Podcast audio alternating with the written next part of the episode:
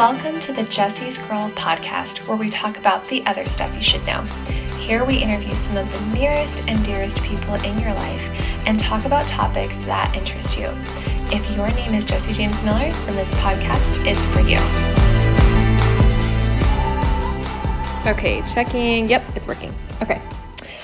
All right, today on the podcast, we have the man, the myth, the legend. We have dad, and we are talking about a very um, scary and sensitive topic. We are talking about the New Mexico State Penitentiary, specifically what happened on a February night in 1980.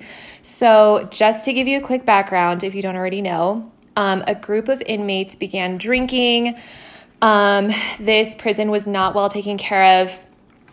And um, this was something that was just becoming really old hat for the inmates. And so they decided that they were going to start a riot and had been talking about it. Well, once they started drinking, um, which in prison they brew um, different things, different fruits that they get. And so apparently this had started from a brew they created from fermented raisins and yeast um, that was smuggled from the prison's kitchen.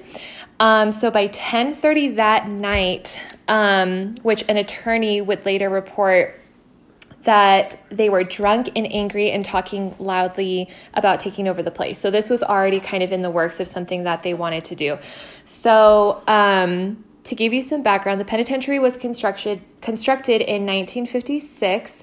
Um, but was very neglected. So by the early 80s, um, it was supposed to have a capacity of 900, but it actually was 1,157 men had had overflowed to that point by um, February of 1980. So, a lack of space, inadequate programs, understaffing, all of that had been um, a part of this place just being run very poorly. Um, and the inmates were tired of it and they were complaining about it for years and years about the living conditions. So, thus began one of the deadliest episodes in New Mexico history. It was roughly 36 hours of brutality, murder. They smashed sinks and toilets and radiators. They started fires. Um, gangs of inmates made um, weapons out of metal pipes, chair legs, um, other weapons, um, many wearing um, some sort of a gas mask or bandanas to hide their faces. They, um, again, set fires, set fires to some bodies in the gymnasium and I think some other places. It, this actually caused the wood floor to catch fire, I think specifically in the gymnasium, um, and created an inferno. So the beams um, supporting the roof began to sag. So completely, like, really demolishing this place.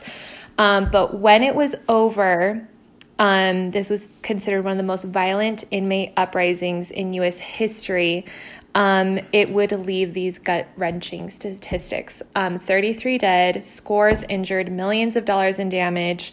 Um, no guards were killed, I think, from what I found. And um, yeah, but a dozen were held hostage. They were raped, they were sodomized. Um, so a lot of really horrible things happened. So that's just an intro, a small um, taste of what happened. So now we're going to talk about someone who actually was there. You said about a month after this happened. Yeah. Yeah, about okay. a month. Okay. So I have some questions for you. Okay. So we're going to get to, um, you said cell block three, and I think it was four, or just cell block three. Cell, cell block, block four was the snitch, was the guarded inmates, the child molesters. Yes. The snitches. Yeah, those are the ones that got okay. a lot of them killed. Okay, so um, let's go ahead and let me ask you some questions and then we'll get into specifically, um, well, some things I researched about cell block, block three. So, dad started working again about a month later with his brother Jeff. So, how did you get this job? There was an ad in a newspaper in Michigan, in a paper called the Mining Journal. All the way in Michigan? Yes. It was in the paper? Oh and oh my we, gosh. We literally applied for it. We got the job and we got on a bus, which took us two days to get here, and that's how I got here. And you knew about the riots before getting the job? No. Oh my gosh! No, we didn't know oh anything oh about. It. What we knew is that there was there was an issue, but we didn't know how many people were killed. We didn't know uh, Wow. We just knew that they were short staffed. So when we were told on the phone that it was going to be four weeks orientation, one week on the job training before you get keys, that was not true. It was one week and we got keys. Wow. Okay, so further just confirms the fact that this place is a mess, Yeah. even after the fact, which, you know, a month later, how are you supposed to really, I guess, like remedy the situation? But still, that was a very poor. Um, Oh, yeah. Poor training on their Yeah. part. And we stayed at bachelor's quarters. We so we stayed on the prison grounds. That's where we slept, me and Jeff. Okay. We stayed in the and back- it was it was within the same building or separate? No, no, no. It's a separate building just outside the fence. Okay. Just outside the fence. Okay.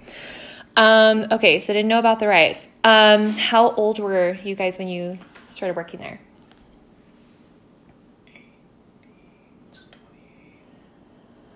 Twenty eight and Jeff was twenty five. Wow. So I was twenty eight.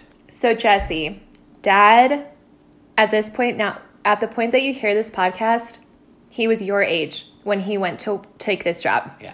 That's insane.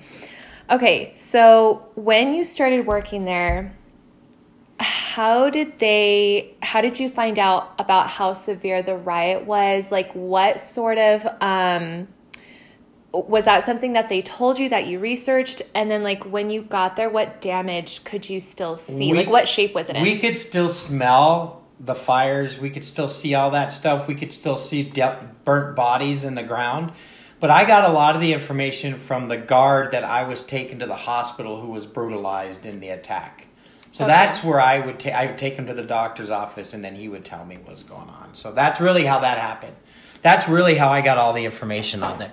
okay. Yeah, and uh, but you know we, we, but when you got there, you could still smell the burnt wood. You could see an outline of a body in cell block three, which you had already talked about. We'll talk about later. But you could you could still smell it. You could still see debris. You could. It was just it was it was just still not good. It was not good still. Okay. So did you so it was obviously still in really bad shape, but did you guys have to have any hand in I guess fixing any of that or did they hire No. people to come in and No, they hired. It was a state. It was a state contract. State. So Okay. it was a state facility. So the state fixed it up. Oh, okay. and and you know for me and jeff being as young as we were and short staffed as they were the money was we were making a thousand dollars a week because we worked as much overtime as we wanted because they didn't have enough people Okay. so at you figure in 1980 we were making a thousand dollars a week take home Yeah, that was a lot. yeah it was huge Okay, because that was my next question is um, finding out all of the horror that had happened. Like you didn't have any, like didn't want to leave because that happened. no you know we didn't because we because it was all done you know we didn't it it, to me, it wasn't really scary at all to me. Um, and Jeff, I don't know about Jeff, but it wasn't scary to me. I thought it was done. I thought it was brutal. You know, and a lot of people got killed who probably shouldn't have got killed. But um, yeah, it didn't bother me at all. Okay.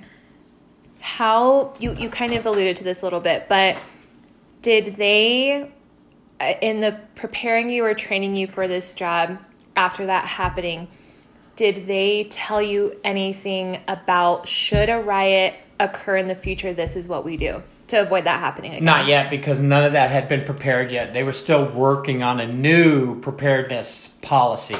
So at the time that we got there, it hadn't been done yet. It hadn't been fixed. Okay. So basically, um, you know, if you want, I could tell you a little bit of a story of, of another little riot that happened and where we got shot at. Me and Jeff both got shot at Yeah. by our yeah. own people. Definitely tell it. Tell us first. So a gun had gotten in by an inmate through his brother through the furniture.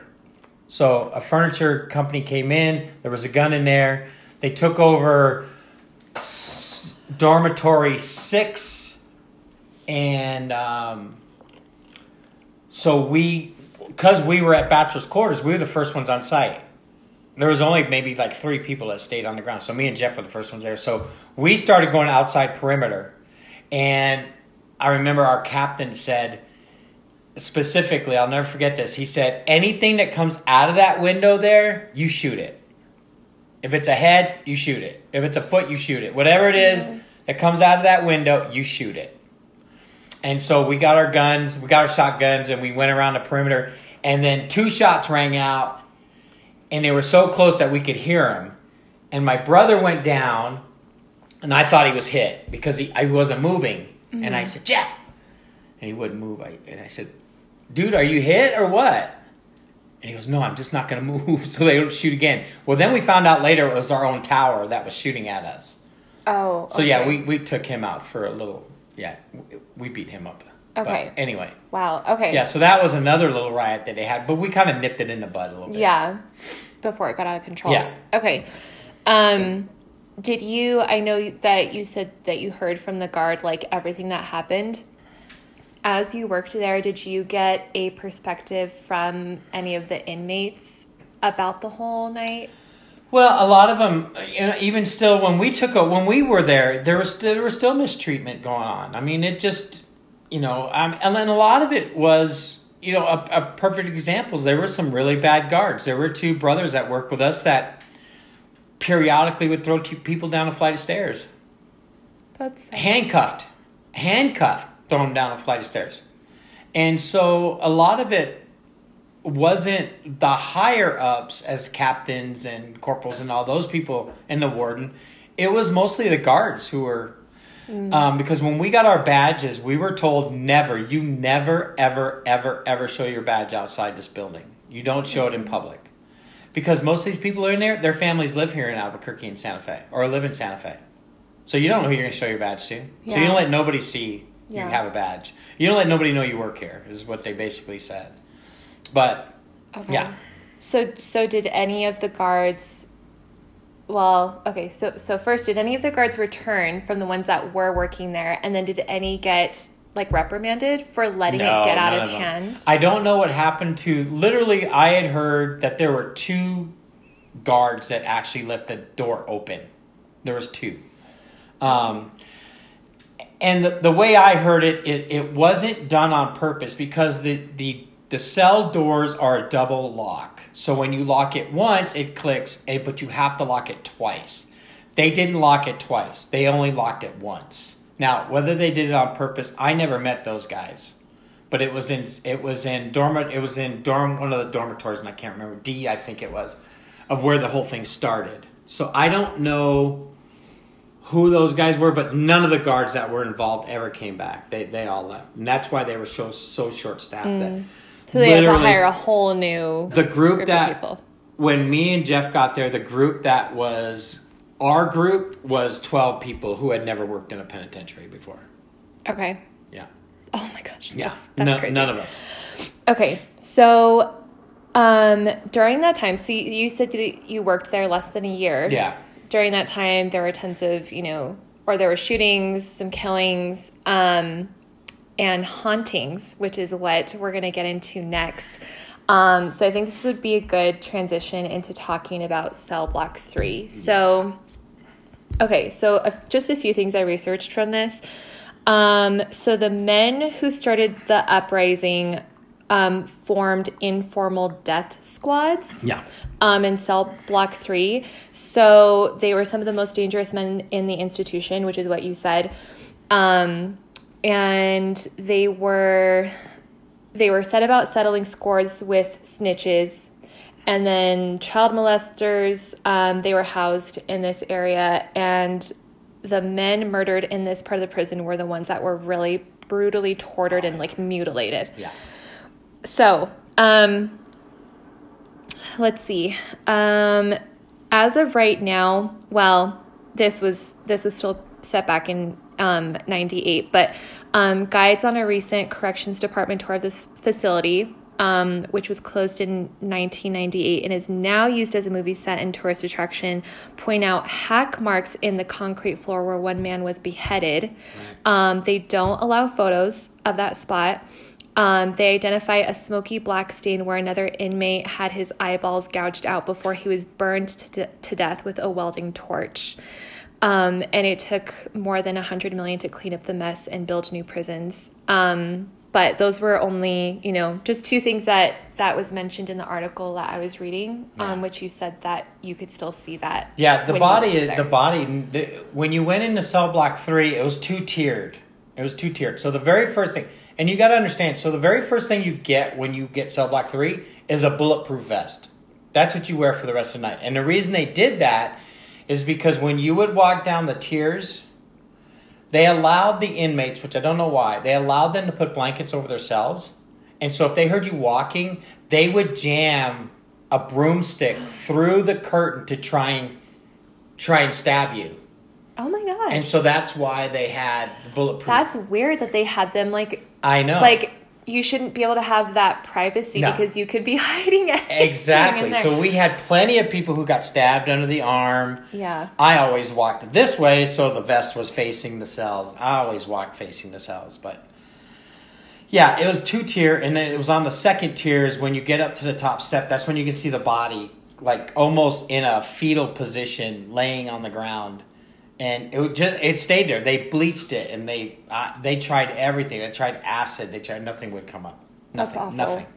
Nothing. And those cells were really bad. I mean, death row was really, really bad. I mean, it was just, it was horrible. It was just Mm-hmm. nasty. Okay. So obviously so this whole thing is super interesting. And the fact that still all these years later people talk about it, they say there's still hauntings, they say people see shadows and they hear cell blocks um, or or like doors slamming and the cells slamming shut. Um, okay, so what are some of your personal experiences that you had? Some of mine are almost in that same area. You could literally, you know, you would be down at one end of the tier, and, you know, most of the times when you had to do head count, you're inside the unit to do head count. And at the end, you have two guys go in and you do head count. And if you don't match, you got to do it again until you match. Then you're you could see you you see a, a bot or you see a dark mask go by and you and you tell the other, well, go get that guy. Why is he not in his bed? And there was nobody there. So there was that, and then you could hear screaming. You could hear screaming. You could hear them making shanks. You could hear scraping on the floors at night, where there was no uh, nobody in that area, no cells uh, occupied.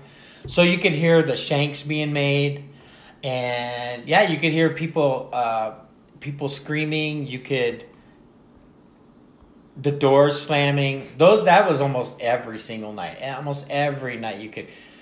It got to the point where you didn't even go up there anymore. And then the scariest part for me was the basement. I, you know, the basement to me because there were so many little hidden areas. I would go down there and you would hear footsteps and then you could hear little murmurings and you could hear screaming and you could hear you could hear everything. And it was That's just it yeah, it was just it, it and it's a shame to say, but you almost got used to it, which was kind of really crazy.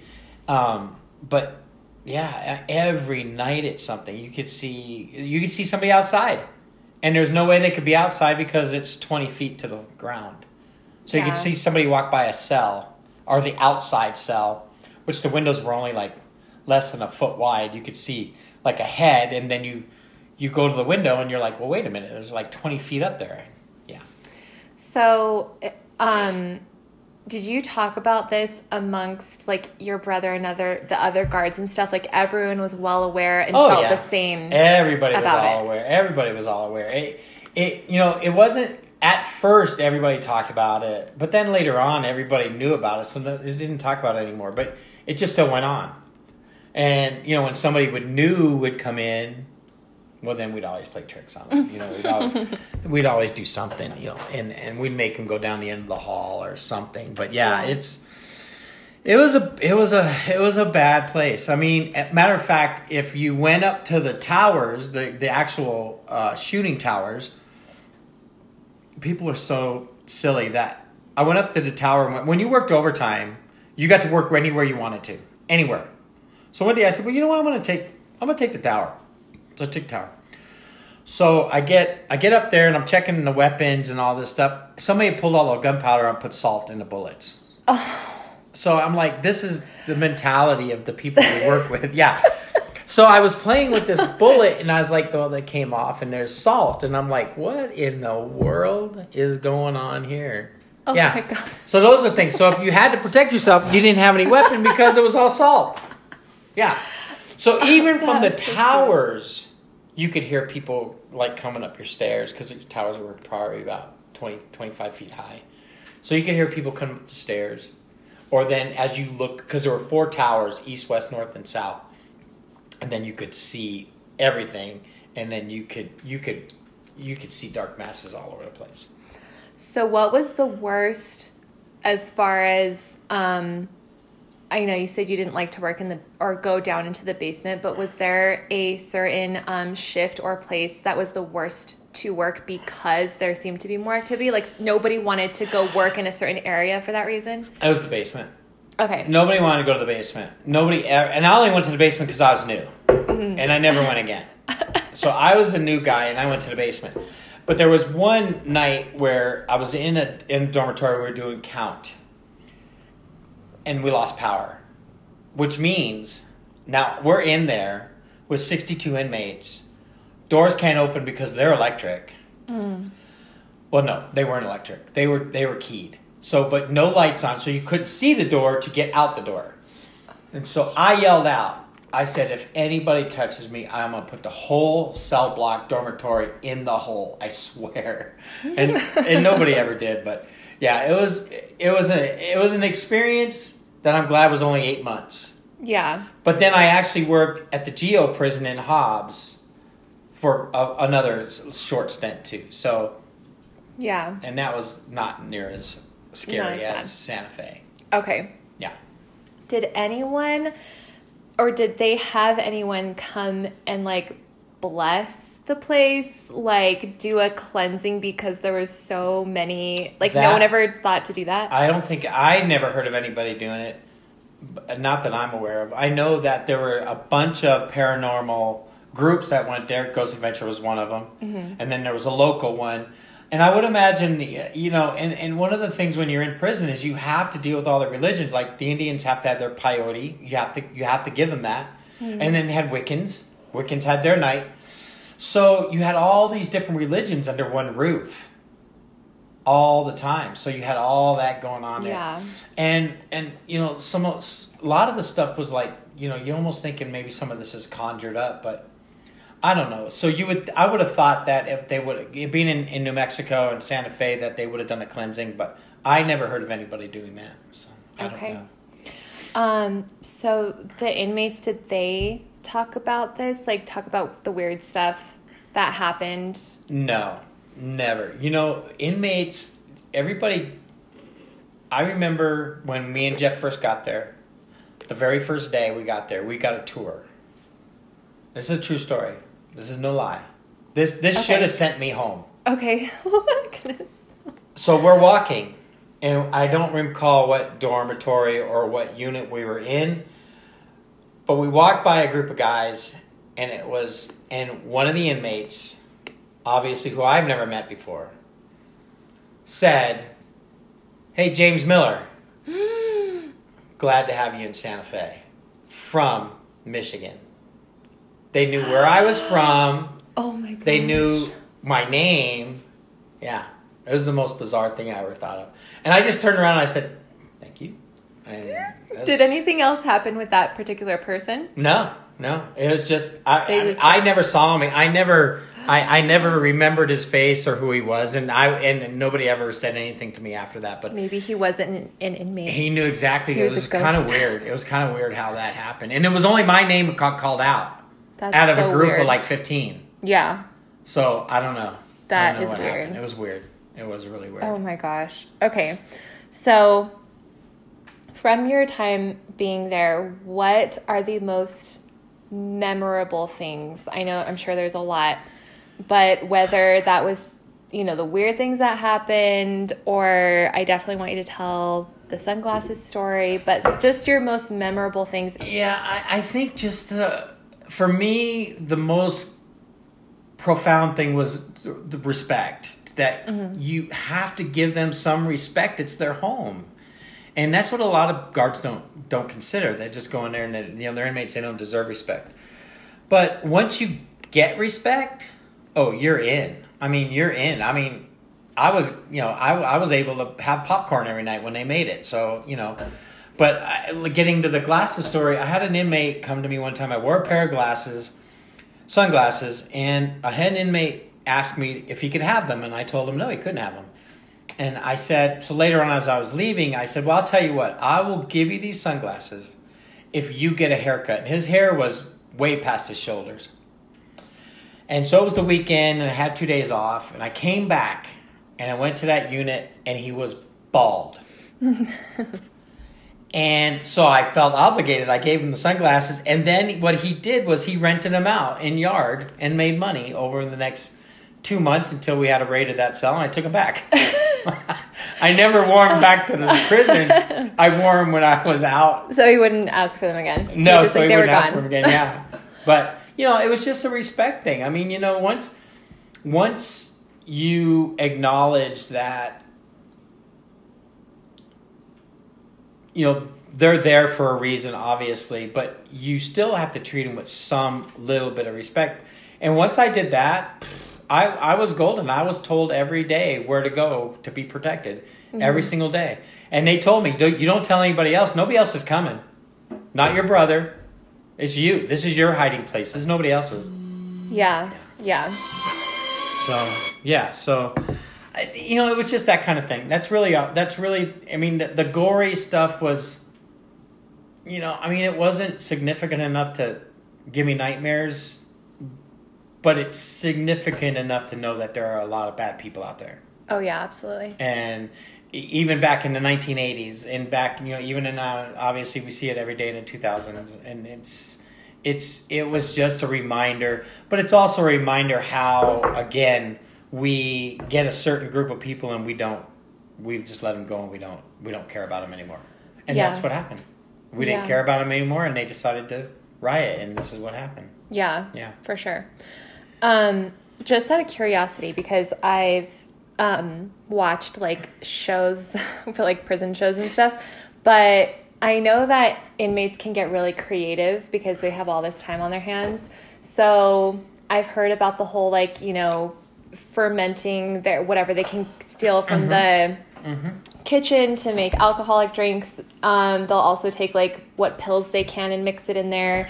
Um, or I've heard of them talking through their toilets, like draining them to talk to the. Sure. Did you? Did they do? oh yeah. they they, they came up with their own sign language. Uh, one of the things they did, they I had an inmate, and I don't remember his name, but I I know it was a young kid, and uh, actually dating Con at the time when I was at the prison. Oh. Yeah. Oh. And so uh, he was a beautiful artist, beautiful artist so I I could have gotten a lot of trouble for this. I asked him to uh, make me a Valentine card. So not only did he make the card, he handmade the envelope too, and it was beautiful. And I, I, she probably is probably gone now, but and uh, he gave it to me, and it. I mean, it was. Ugh, this guy was good. He was really good. But they can also take toilet paper, roll it up into really thin, thin, thin, thin rolls and they'll let it dry, and then they'll wet it, and they'll let it dry, and then they'll make jewelry boxes. Because then it'll be solid. Mm. You know, it'll be hmm. solid. Um, they made uh, one time I had a knife thrown at me that was actually made of um, melted um, forks, plastic forks, and razor blades. But they made it into a frisbee, so it would fly. And, and it, it was hit, sharp on all. And it hit the wall right behind me. Wow and uh, so it missed me by eh, it missed me by probably about a foot. And uh, but they're very creative, very creative, and um, yeah, the whole jungle juice or whatever you want to call it, they called it Jack juice when I was there. It's it smells like puke. it looks like puke. It is just a nasty because they will throw donuts, burritos, bananas, any kind of fruit skins, bread cookies, whatever, and they would put, throw it into a um, into a box, like a wooden box, and they would just let it sit, and it would literally only ferment for like like two days, two or three days at the most, and that would be enough. That would be enough for them.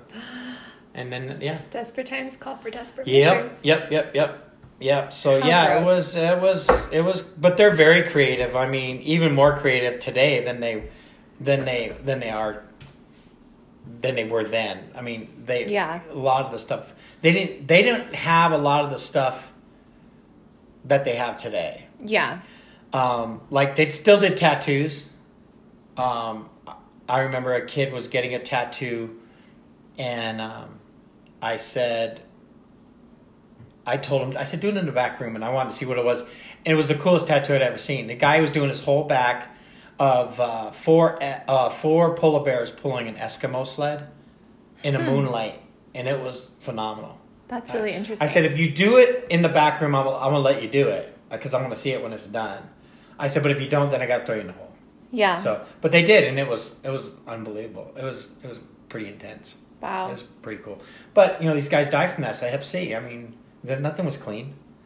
oh, now, you're right. now Yeah, a lot of true. prisons have their own tattoo parlors, and they make money. Like they'll charge five dollars for a tattoo, but it all goes back into the tattoo shop so that they can clean it. Yeah. and, sterilize and all that stuff there, but it's not the way it was then. Yeah. No. For sure. Yeah. Um, what would you say if you could, um, I guess, go back in time or talk to your younger self? Would you still go back and work there? Yeah, I would. Yeah, I would. I, I I'm I'm glad it was not for a long stint. Cause I I didn't I don't know if I would have appreciated being immune to everything. Being there long any time more than a year or two years, and you're immune to it. And I don't know if that would have been good for anybody. Yeah. Anybody. Anybody. So the time that I spent um, I dealt with a lot and no, I don't regret it at all. I don't. Re- I don't regret it one bit. I thought it was great. Yeah. Yeah. Do you know how Jeff feels about working there? I What did he talked to him a little bit about it, but he doesn't. You know, I think he's really blocked a lot of it because he didn't remember a lot of it when I talked to him last. And uh, because it was funny because it was just when I was up at Lake Havasu, and he didn't really want to talk about it much. But he was kind of like a young gun and this and that. You're gonna listen to me, and I was like, dude, I ain't working with you because you're gonna Yeah. die. You're gonna get us both killed. So Oh my gosh. Okay, so you had told me that from back then you got a recording of what you think is a ghost or a Yeah.